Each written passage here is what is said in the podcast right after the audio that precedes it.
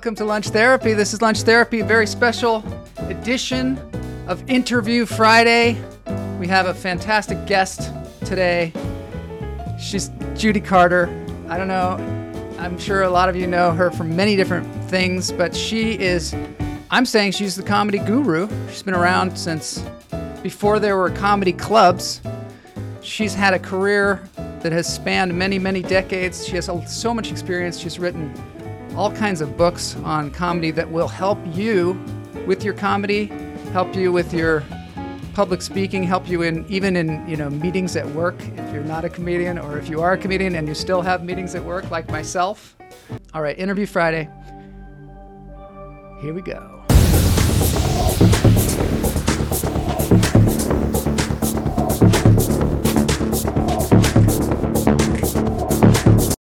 Great to have you here, Judy Carter. Thank you for being on Lunch Therapy. Oh my God, I'm thrilled to be on Lunch Therapy because I always felt lunch is therapy. It is. No matter how how much I get depressed in the morning, I'm thinking, well, there's always lunch. yeah. Okay, Judy. So uh, we've never met, which is I, have always heard about you. I've always seen online your your uh, classes, and and I've always been very very curious about you. Um, can you tell me how you how you started out in comedy? You started out doing magic, right? Um. Yeah, I was when I was a kid. I was like most people who go into show business, kind of neglected with a speech impediment. Mm-hmm and um, and obsessed about magic and had a birthday party business. and when you were a little kid, you had a birthday party business?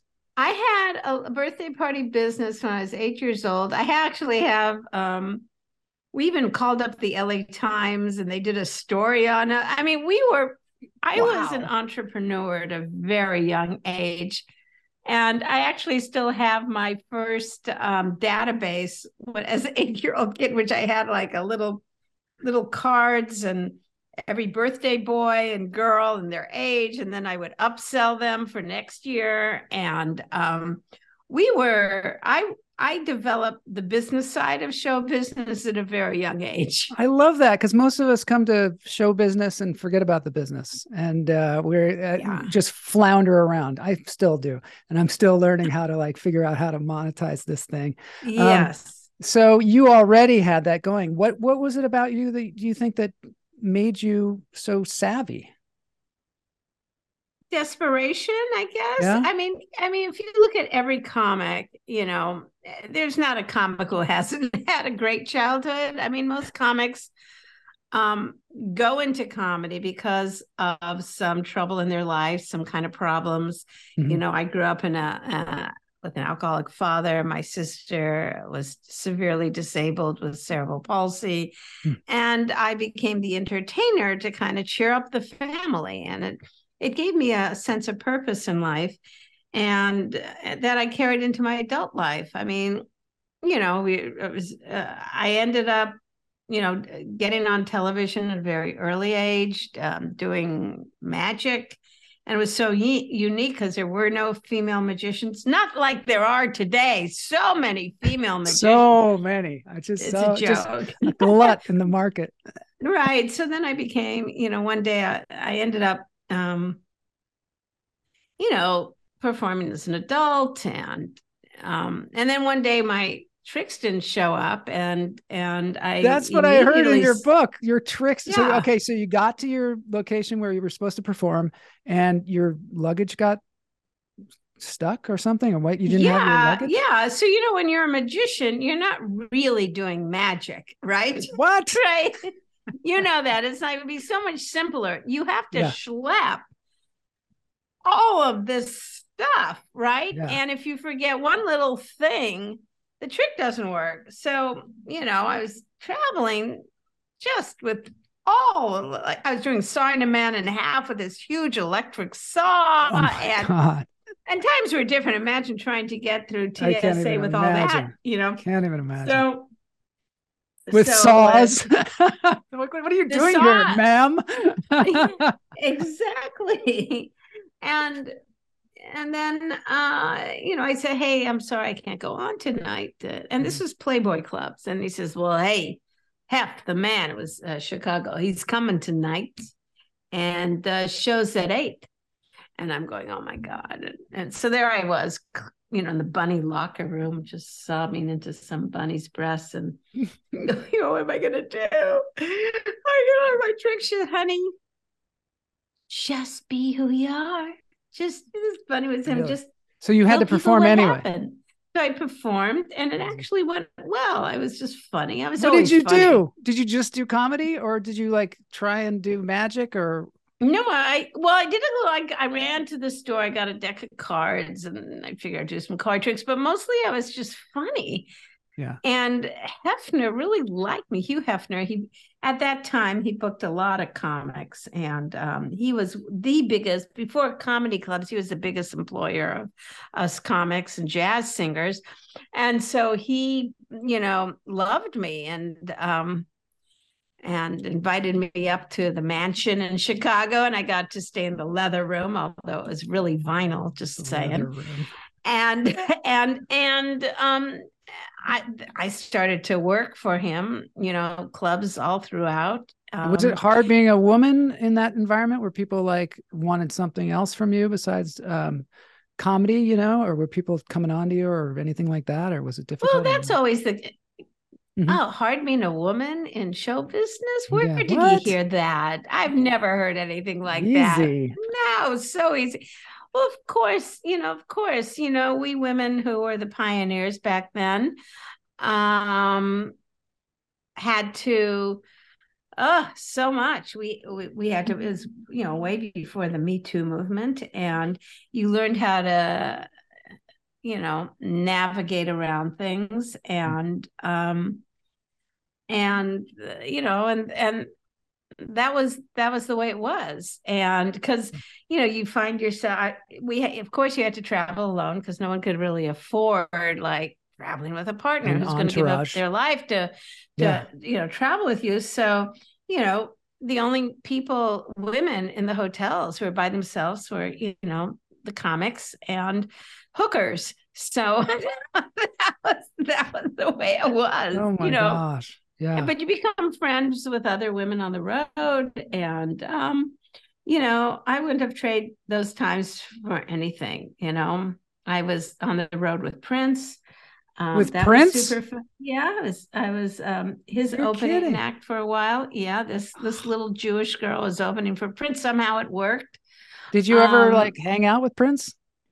You have any Prince stories? Um, he was he was an incredibly shy and private person, mm-hmm. and of course I met him and yeah. you know backstage he told me how much he loved me but i you know he was very very nice to me and very private mostly this you know if you're opening for someone who's a star they don't generally hang with the opening mm-hmm. act you yeah. know but you get to stay at the same hotel and go to some of the same parties and things wow. like that so that's what that was like how incredible yeah. you said something interesting you said it was before there were comedy clubs so yeah, there were no comedy clubs. There was a time where there were no comedy clubs.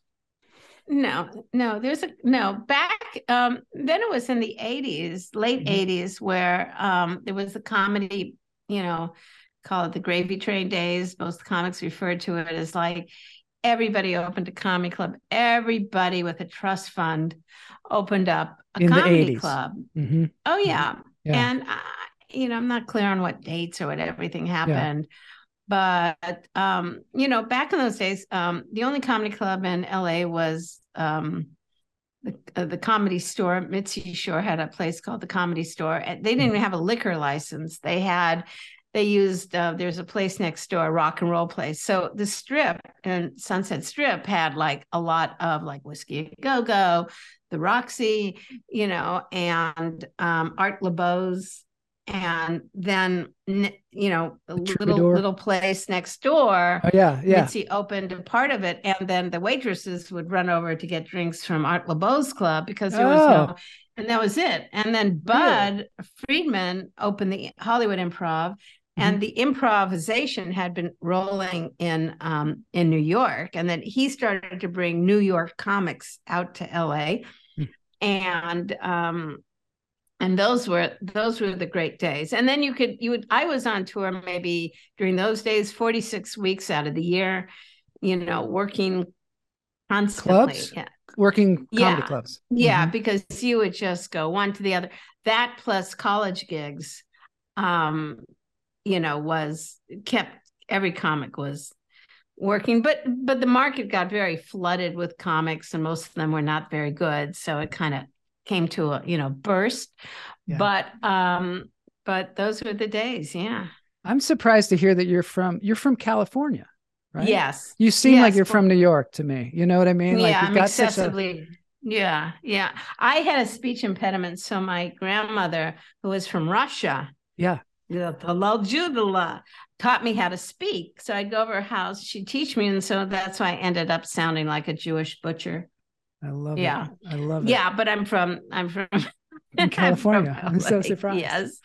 So yes, that a was real that, California girl. Yeah. So what it's really interesting though. Um, what were you where were you doing comedy before that? You were just opening for bands and and in the Playboy clubs and and these kind of places where there was entertainment going on, but you were like opening for them or maybe an act in between things? Is that how people yeah, did comedy back um, then? Well, if you look at it in those days, um, you know, a lot of the headliners were men and or or even women if they were a singer, but if they were singers, so you know, to have a singer open for you is kind of a a lot of times a conflict. So it was mm-hmm. such a unique thing to have a, a female yeah. um, comic, and you know, it was I you know it really didn't work for a comic opening for a band because people are so high and effed up on drugs. they can't and listen. sometimes they, de- you know, yeah. delay yeah the show and then people would you know time their drugs to come on with a main act and then they were peaking and they were pissed and i'd come and you know it's just really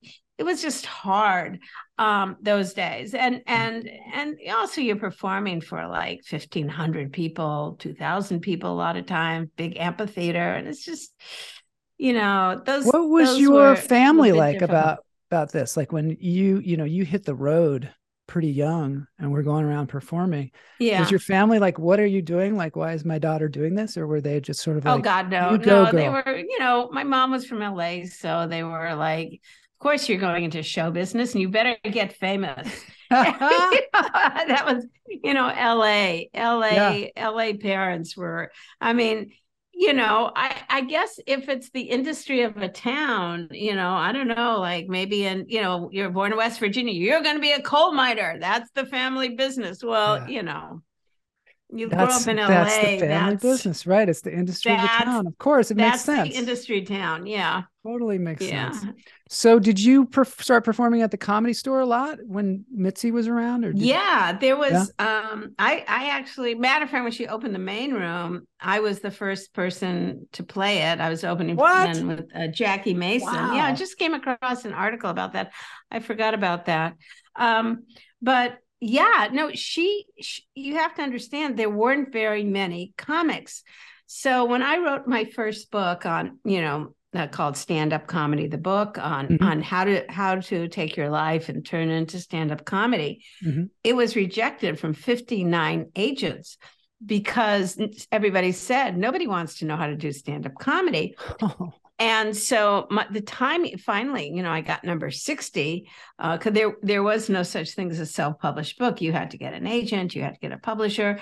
And and then what happened was um, number 60 liked the book and sent it to Random House and they liked it. And then I got it published and Oprah Winfrey had me on her show because she said, I didn't know you could teach people how to be funny. And then it just blew up so my whole career, of course, you get near Oprah and you know everything blows yeah. up. Um, she just has a way of you know making making stuff happen. And so um that all that just that Blew just was career. crazy. Really yeah, that was crazy. And and then what happened is everybody and you know even my gynecologist wanted to be do stand up you know like oh your pap smear's clear. And by the way come see me. I'm doing a set of yuck yucks. And it's like what? It was just like everybody now is a stand up and um and it's become a passion for people to to um, you know get up and stand in the spotlight and talk about yourself and have everybody laugh and love you. And um, and my my books on how to do that sort of led the way. And most of the older comics are all pissed at me because yeah we can't get spots anymore. Everybody oh, is a comic now because of you. the yeah. secrets.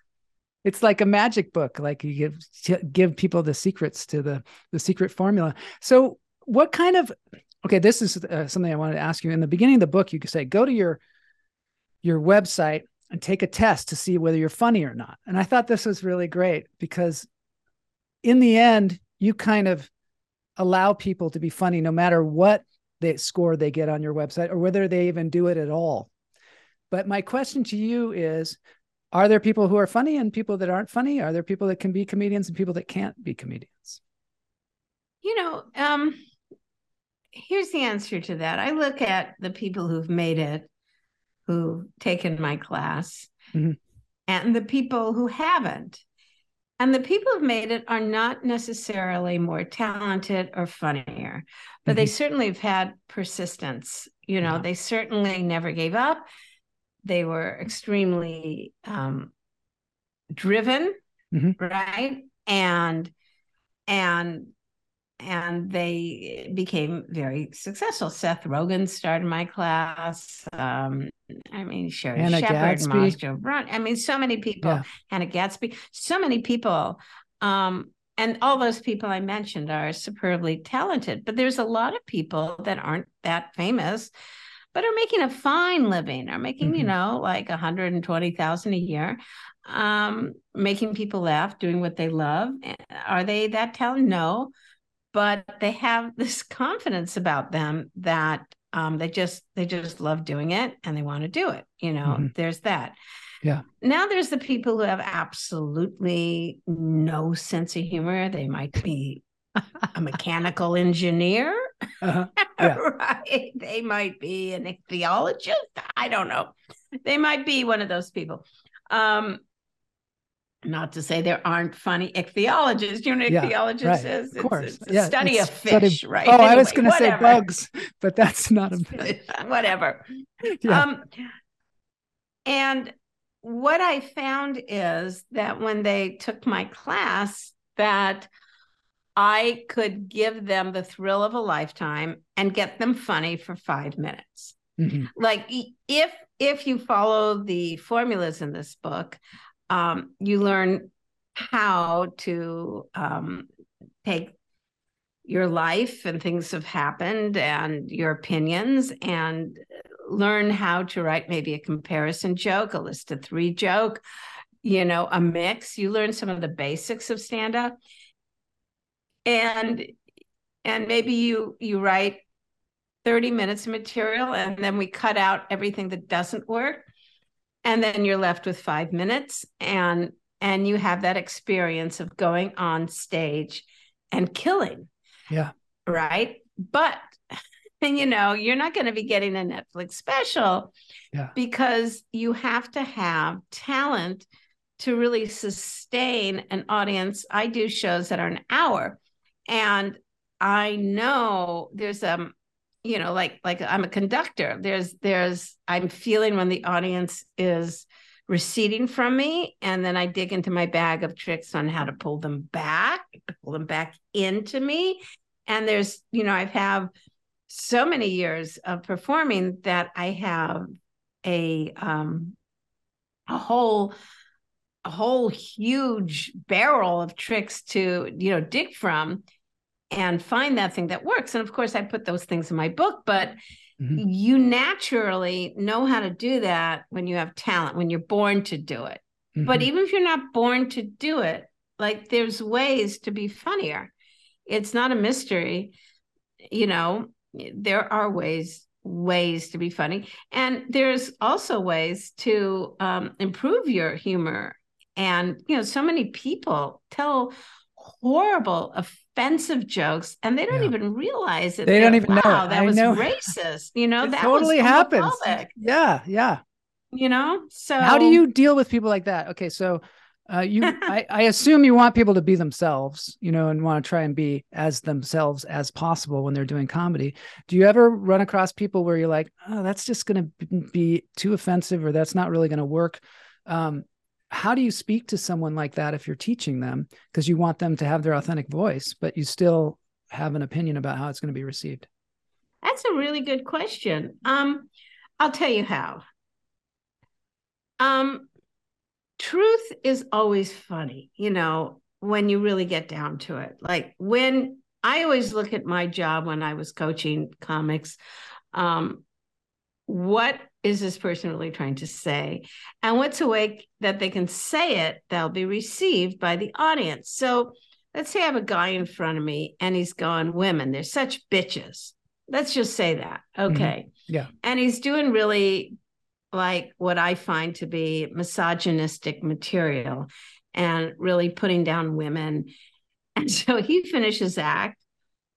And I say to him, I have a question to ask you. I'm just a little confused by your act. So I never say to anybody, don't do that, you know, because I like yeah, to give yeah. people a choice. So yeah. I said to him, Are you gay?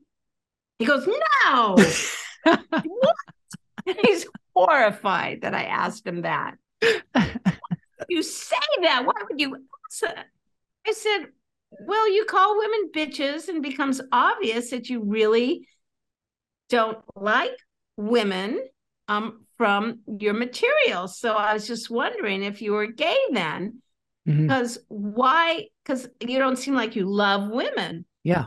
Because you're calling them bitches. Now I can understand if like if you say a joke and you go, um, oh, this woman dumped me. I was so in love with her. What a bitch. Mm-hmm. Okay, I'll go with you on that. Now I get it, but you're calling all women bitches, right? Yeah. Yeah. And so rather than go, I hate women, why don't you go, women scare me? And you can do the same joke. Women are scary. Yeah. And you can do the same jokes that you're doing, but now you'll get late after the show. right? So know, I try and appeal to like I, I kind of do a real psychological. I think that's so great though of you uh, because you're really yeah, you're just I trying to get to the guy, truth of it. Yeah. You know, he's kind of like in, in, this was a long time ago before MAGA, but he'd be kind of like one of those MAGA guys. Yeah. And and and so I knew, you know, like what does he want? I said, you want groupies, you want women to be. Why would a woman approach you, you know, become your comedy groupie? Yeah. you don't want to alienate half the audience. Fifty-one percent. He did yeah. a great. He, but but the truth is, all men who go women are all bitches. The truth is, you're scared of women. Yeah. So talk yeah. to me about that. Tell me the truth of that, and it's always going to be funnier. So, so you know, but in the end, I'll always say, but you know, it's your act. You do what you want up there. You get to you get to do what you want. But I'm just telling you, that's what the audience is gonna think. God, that's so great. that's so great because you're not like telling them it's wrong. You're just saying like this, you know, let's get to the the meaning of this, the real meaning of it and that no, is no i don't believe in censorship yeah. i mean i i don't and i know you know there's been really brilliant comics who have said pretty horrible things mm-hmm. um um dave chappelle has said pretty horrible things about trans comics mm-hmm. um sounding extreme you know fueling kind of hate yeah i'd never pay to see him do I think the guy's talented? Yes. Will I defend his right to say what he needs to say? Yes. Yeah. Will I go see him? No. Mm-hmm, mm-hmm. Um, yeah. And I think that's where we're at in comedy now is um, um, is that I um, you know, books are being banned right now. We're living in a culture war. Yeah. And it's harder and harder to do comedy. Mm-hmm you know, and um, however, I do find that when I perform at a comedy club these days, that the millennials are a very good audience. That mm. they, you know, in my day and age, mm-hmm. the audiences were pretty much total heckling thing. It was like oh, very really? vicious. Sometimes, you know, I've had yeah. people throw things at me. I've almost, I had someone throw a tablecloth on top of me and lit it on fire. What? Yeah, what? comic, comic. While you were performing? While I'm performing, you know, oh and God. and um, you know, and I think now I'm there's a club in LA called The Crow that I'm performing in, and it gets a a, a progressive millennial audience. Hmm and they hire comics who are pretty smart yeah. and astute and their audiences are so uh, different than the kind of audiences I grew up with. So there's also that. So wow, that's you know, where's go, the crow? Where's that? It's in Santa Monica. In Santa Monica. It's Santa Monica. So you could, you know, you can that. maybe do some I've even told some dark stories there that the audience you can take places that you can't usually do in like a maybe a commercial comedy club.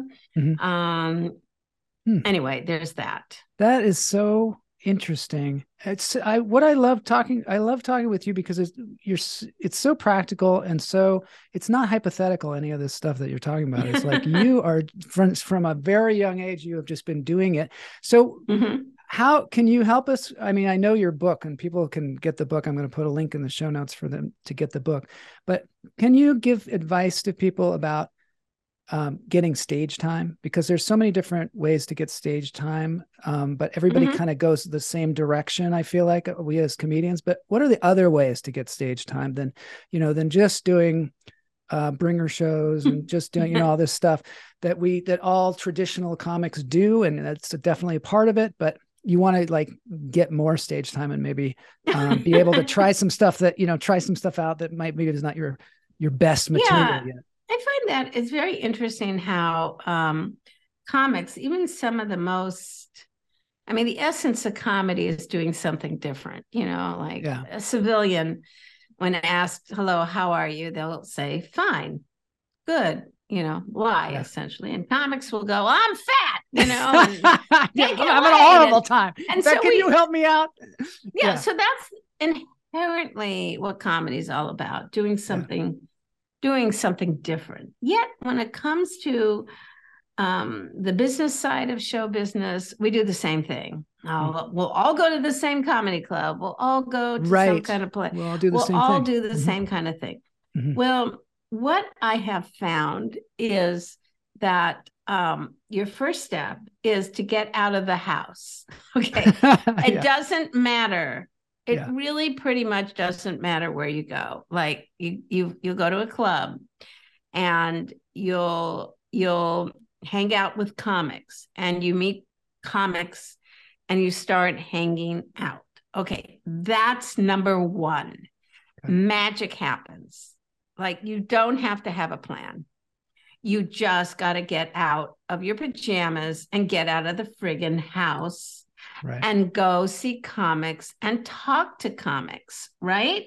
Yeah. Really talk to comics, um, write jokes for other comics. Like do something for them, they'll mm. do something for you. Mm. I started to find like um, I hadn't done comedy for a long time because I've been more in the corporate speaking genre, but I went, you know, it's time for me to go back to my roots and go back and do open mics and just start seeing where I'm at with all of that. And I didn't know where to go. So I just went out and I talked to people. Oh, you should come here. Then I went there and they, oh, you I want you to be in my show and come here. And then now I'm producing a show. So it kind of gets the ball rolling. Mm-hmm. And I just spoke to a girl who had taken my class, and I she said, I said, What are you doing comedy?" She says, "Well." I don't know. I just go places like I was on a tour, of botanical garden. I said, Does anybody want to see some stand up? and, and they went, Yeah. And I just did my set right then and there. Yeah. I mean, the That's other wild. thing I, I really feel is it's so important when you start to uh, develop your material is to think in terms of who your audience is and where are is your audience. Mm-hmm. And so, for instance, I'll give you a for instance. Um, there's something called. Have you heard of bored teachers? No. Bored teachers. Tell me about um, bored teachers. Okay, well, um, it's like just a Facebook group, but it's mm-hmm. got millions of teachers. Well, teachers are bored. and so they started to, yeah. um, from this Facebook group, go, well, where are most of the people on this site? And then they started to do shows there. And then they hired funny teachers. And I went to one of their shows because one of my former students, who's now quit her job and is now doing a tour with um, this teachers group, and they rent out huge theaters. We're talking about 1,500 people. I just saw them. They were in San Diego, beautiful theater. They had security, they had drinks, they had swag, they had, I mean, it was a fancy gig. And she did a 15, they had like six former teachers do stand up comedy. And I'm going, this is the way to go. Yeah. So it's like take whatever career you have, even if you hate it. If you're a radiologist, if you're a nurse, if you are whatever you are, if you start putting up funny stuff about radiologists or nurses, or you develop something like that, you're going to start getting a following. And then you could start filling seats. So you could find a little place, a little bar. Maybe the bar has 30 seats. Hey, Tuesday night, I want to do my funny nurses show. Everybody brings, you know, some people. You do a set. I mean, to me, what it's all idea. about what niche you're in. What a great idea that is. And then people can come there that are in that group. Yeah. And they, yes, they get the jokes. All comics do that. Even Maz Jobrani. He's, I do. He's really? Iranian. Yeah. His shows are filled with Iranian, you know, audience members because yes. he's Iranian. And he talks comedy about being. Now, when he took my classes, I don't want to get stereotyped. And I talked him into it. I said, You're going to talk about jokes about taking people hostage when on a date or whatever. You're going to talk about stupid stereotypes. Lean into it. Just everything. totally lean into it. Yeah. That lean into it. So Double down sense. on it. Wow, that reminds me of uh, Suzanne Huang, who was I don't know if you ever saw her comedy bit, but she she was um, Korean and she didn't like being typecast as a Korean as an actor and we were in acting class and they said well i'd like you to come in and do stand up and go as korean as you can possibly go. And she was hilarious and she built a whole comedy career out of it yeah. which was just amazing. And um yeah that's so great. I love that idea. You also said something about somebody started a thing at the airport like a bar near the airport because there's a bunch of people just waiting around there, you know, drinking, waiting for their plane or whatever. You've got got mm-hmm. a like a captive audience. It's such a great, great idea. It's so ingenious. So you've been working also, you said, in the corporate world, right? So mm-hmm. you've got that book, The Message of You, which is right behind you. Yeah. Yeah, that one. Can you, can you this tell is, us? This is the, this is the latest comedy book. Yeah. And this is the message of you. And I might want to say too that you have the Audible version of this too, which is great because you read. we the, got Audible. We got. Kindle, we got all the stuff. I'll put a link in the show notes. Um, but can you tell yeah, us? About, it's it's nine dollars. The New Comedy Bible is like nine dollars and yeah. you'll get your five minutes there's so much it's in it too there's so much in it. before we depart to the message of you i do want to ask you one other thing about sure. writing you say this really important thing in the book about how you should write for at least 20 minutes a day can you tell us about yeah. writing comedy and how you can develop new sure. material all the time yeah yeah absolutely well you don't know what you're what's really going on in your head um. Until mm. you sit and you just write and sometimes you might be surprised what comes out or what you start talking about or what you know yeah. uh, um i don't know all of a sudden you're writing jokes about edibles you know and then all of a sudden yeah. uh, uh, something funny pops out about oh my you know about a boomer joke oh you millennials have it easy in my day we had to make our own edibles you know we did, yeah we had yeah. to it was like make that brownies or whatever. Yeah, yeah, we had to make our we could we were so creative. We had to take an apple and make a bong out of it and while we were high. It was yeah. like you know anyway you just never know. So and then you go all right this is funny. There's something here and let me see what i can do with it. So um i i have this um book uh, called uh, the new comedy bible workbook because I found like I would get ideas throughout the day because people think writing and you sit down, you write comedy, and that's not what you do. What mm-hmm. you're talking about is something we call morning pages, where you just write, you write for 10 minutes, see what comes up, and maybe there's something there and then you start thinking about it and then maybe you think of a joke so i wrote i did this comedy bible workbook because I, what what I got messed up with is I get an idea, I record into my phone, I forget to find it, then I don't know what it's about, and then it, yes. and then I lose it, and then it, I mean, it's just all over. It's the, the organization that's on. hard. It's organizing all these yeah. thoughts into something cohesive and that are yeah. all together in one place rather than different points in yeah, time. Yeah, so I wrote a workbook yeah. where you can. It's a thirty day challenge, so every day you just set a timer, write 10 minutes and you write and then um and then you look at it and you see what topics you're thinking of. What's what's going on in your life? You know what mm-hmm. is you're dating? Um, you want to date so maybe the topic is dating because stand up is topic based not story based so mm-hmm. it's not what happened it's like it's like looking for some topics. And then oh job interviewing. Okay so maybe you could write you know six jokes about you know job interviewing and um and and and anyway and then so that but it's all self-contained in this workbook because and i use it too. I just you do? I you use your own that, workbook. Yeah i write things because okay. i need to use them myself because i get discombobulated you know? yeah, yeah i think all comedians too we're we're so improvisational as far as uh coming up with ideas and things like that that sometimes it's hard to like grab them yeah, I can, you know, and who says you have to sit down and write anyway? I mean, yeah. this writing is not like, it's just like sometimes I just write, I hate writing, I hate writing, I hate, why am I writing this? This is stupid. I'm sure you don't, though. I'm sure you don't. No, I do. I do. Really? Absolutely, I do. But I, I read this book called Atomic Habits that said, like, that you link in order to develop a habit like writing you associate it with something you like to do. So I have two things that I, I like I like to do. Yeah. I like to do the New York Times Wordle word game in the morning. Yeah. and I like to do um, drink coffee. So mm-hmm. those are two things that I will do every morning. So before I do my Wordle, I can't do unless I do a one minute plank. And you can do anything for a minute, right? So I do oh. my ah. one minute plank and then yeah. I get to do Wordle. And oh then and then I take my coffee. Yeah. And before I drink my coffee, like while I drink it, I have to write for 10 minutes. And I set a ah. timer and I drink my coffee. So so those two those items are stacked together.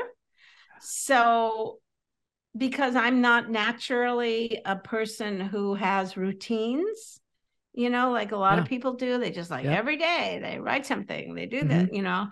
But um, but I find the only way I can really write comedy is then I take some of these rough sewage of ideas and then I say, I'll call a comedy friend. I say, hey, let's Zoom. You get a half hour. I get a half hour. Let's write some jokes together. Oh my God. That's the other thing that you talk about having a comedy friend. I think this is so great um, yeah. I, I oftentimes have a trouble um, collaborating with people in that way because I'm like, oh, well, we have to coordinate our schedules and then we have to do it some kind of regular way. How do you manage having a comedy friend? Is it just somebody you pick up or something you, you text them every once in a while? Or do you make like a well, every time I go to a club and I see a comic I like, I say, hey, yeah. uh, do you want jam material with me?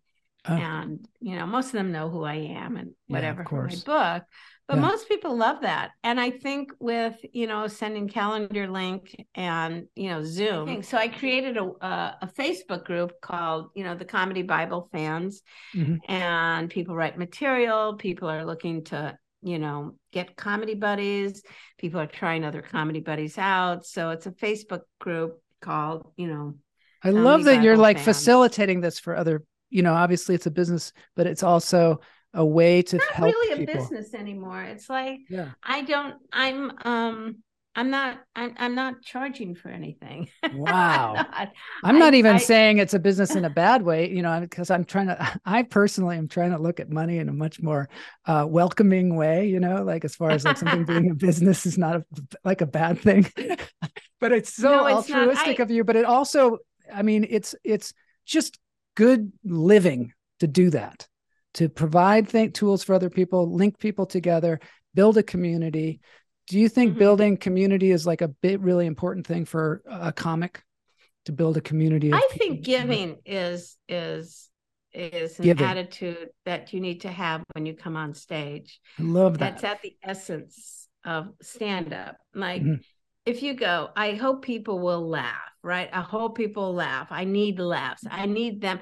You you're coming it's like it's that's a really unsuccessful ad, uh, attitude. That's it's like, like going, when people I, say, "I'm getting laughs. I want to get laughs." It's not like you're getting laughs; you're giving them if they happen to occur. well, not really. No? Okay, I good. I, I don't look at it that way. Um, oh, good. Because you can't make anybody do anything. Like if you think about it um, in terms of going on a date, I need yeah. to get someone to love me. You're going to look needy right? Yeah, that's gonna be a real problem. Yeah, if you go, I I really want to, you know, communicate. If you go on stage, I really, you know, feel strongly about some things. I really want to communicate it, and mm-hmm. I want to connect to the audience. So I want to connect. I want to connect. I want to like see anybody anybody having a hard time with relationships, people. How many of you are divorced? Let's oh, isn't it hard? I'm connected. Now, yeah. I'm not going like most comics, beginning comics think it's all about talking about yourself and it's mm-hmm. just so misguided. It's I that's why I talk about my book to use the word not use I or me or I do this and I do that. It's it's like everybody's so profoundly narcissistic. It's really about, you know, uh, can you engage the audience? It's you know, you'll make money if you can engage not you can get an audience just like really engage. Get them with you. Yeah, yeah. Yeah, because otherwise yeah. you're a vampire suck of energy. You know, I love that. Like, like is anybody else having this experience out here? I'm having this experience too. Yeah, it's kind of like that. Yeah. I love that. I love that. I, I want to. Yeah. Okay, now we have a little bit of time left, but I want to make sure that I talk with you about the message of you and what because you help uh, people do become motivational speakers. You help people well, do corporate corporate gigs. Yes, yes. Talk talk yes. about that a little bit too, because sometimes that's. Well, a... one of the reasons I don't need to make a lip, uh, make money right now is because, you know, I I uh, corporate gigs. Um, when you're a corporate speaker, mm-hmm. you get paid a lot of money. The fee is yeah. very high, mm-hmm. um, and and they're desperate for funny people. But most funny people are not speakers because they don't have what this book this book wait, where is it that book talks about is they don't have a message yeah so when you have a message um, that um, a corporate audience needs mm-hmm. and you can deliver an entertaining way um, i discovered you can make a really good living doing that. So I no longer teach comedy anymore, except I do for free on Instagram Live every Tuesday at noon. Every Tuesday um, at noon. LA Can you give comedy. us your Instagram handle? Yeah, Judy Carter Comedy. Judy Carter Carter Comedy, and it's every. What'd you say? Tuesday at noon. Tuesday, yeah, every Tuesday at noon Pacific time. Cool. Um, you know, anybody want to try out some jokes? I'll write jokes for people. We'll talk how to open. People have questions. We do some writing. It's kind of fun. And so, um, so the corporate gig I discovered is that um, there's every city there's thousands of meetings taking place, and um, they need to have somebody to really excite the audience to um, open their open their um, convention with energy or close it and leave them laughing with a great positive message. And they will pay a lot of money for that. It's so worth it to them i'm sure. Yeah. I've done like i did it online through covid like and i i found like during the pandemic people were craving laughter and my god um It's great. was working my butt off. so off. glad to hear that. That's such COVID. a great, yeah. Such a and afterwards, wonderful and thing. Afterwards, yeah. yeah. yeah. And do you, when you were doing it online, was it more difficult because you don't, you're not, how can you commune, commune with the audience if you're doing it online? Like, how did you how do you break well, that barrier? Comedy doesn't work. Um, um online it doesn't work without laughter yeah. so you know, i have stand-up comedy hire mm-hmm. me and they say no we really just want you to talk to the camera and i said well i need some mics open i need to talk to people who's going to be on i need to kind of be in the gallery no no no we did, and it was just it just bombed. It's hard it was it? awful yeah. yeah it didn't and so what i learned is that um to do visuals so i turned to memes and I turned to having like a really funny PowerPoint, and then I t- made it into a teaching thing, and and then I would customize it for five.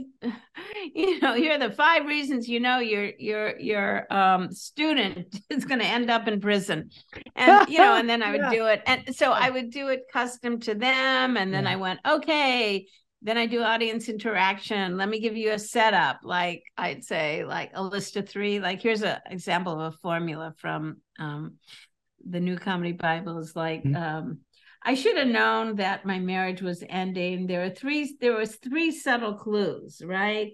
There were three subtle clues that my relationship was ending.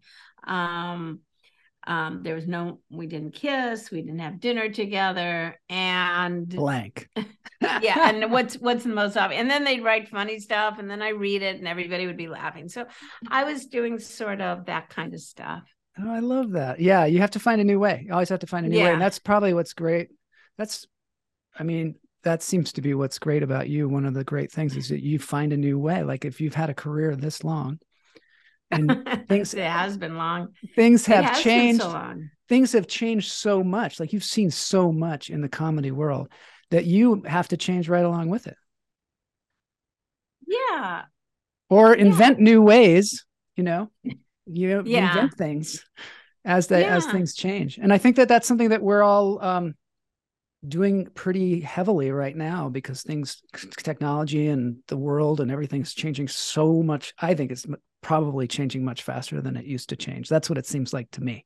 Like you know uh-huh. something you can there's some new technology comes out at 9 a.m and then like later on at noon another one comes out and then like later on tonight we're all you know it's like things are just changing changing changing. We have to be, find ways to kind of utilize what we have.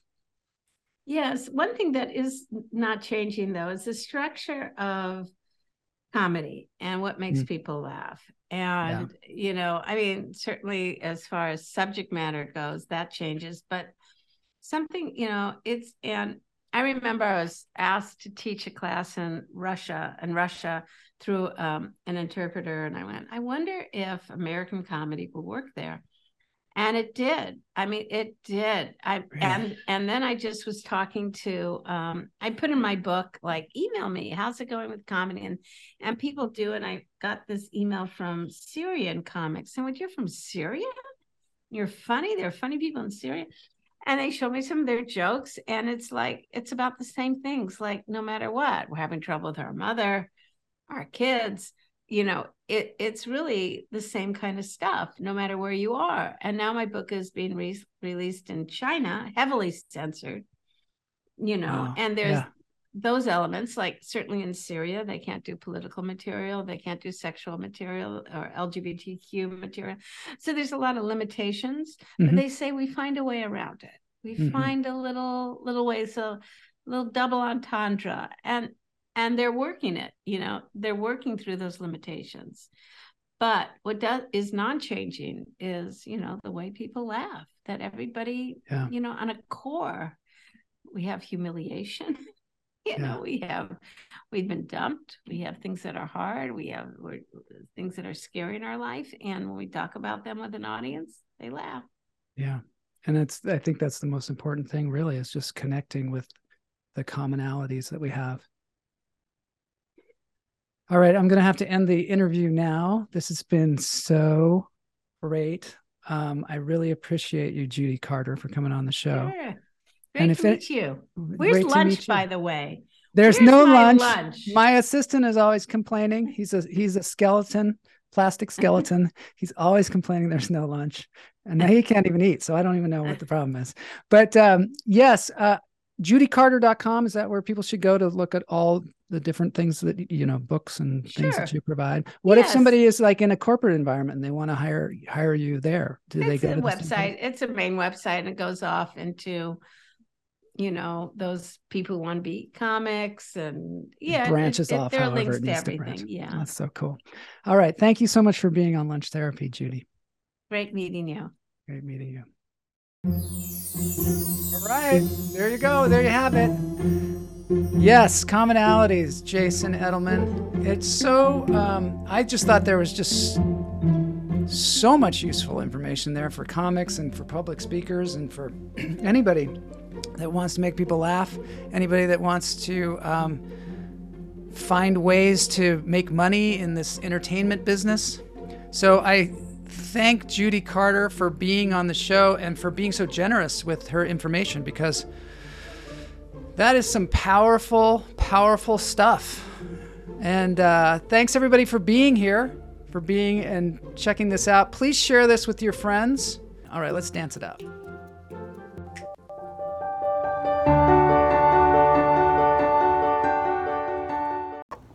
It's been one week since you looked at me. Got you out of the side and said I'm angry.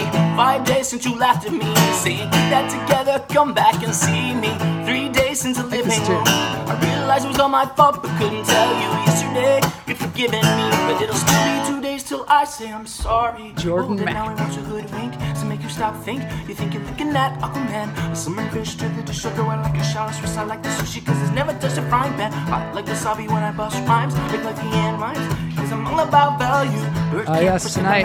hits. You try to Thank you, Howard. hits. You try to owe me, but I Appreciate bust that. through. Gonna take a break and make it think I like a stinking Dan nigga. and Shake Show is gonna be nut, like there. it's finest of the flavors. Doing some see the comedy too. You know the vertigo is gonna grow cause it's so dangerous. You'll have to sign a waiver.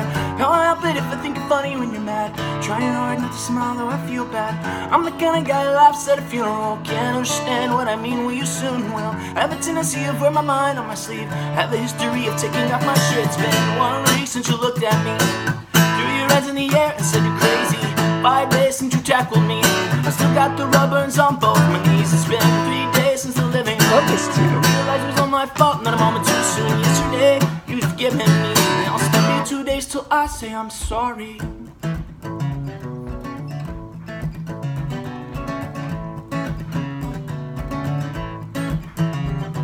Would you get a China, Chinese chicken? You have a drumstick and your brain stops sticking.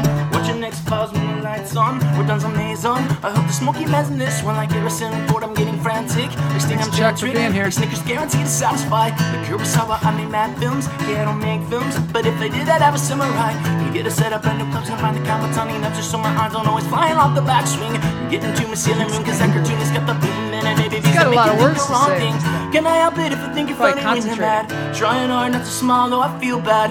I'm the kind of guy who laughs at a funeral. Can't understand what I mean, well, you soon will. I have a tendency of wear my mind on my sleeve. I have a history of losing my shirt. It's been one week since you looked at me.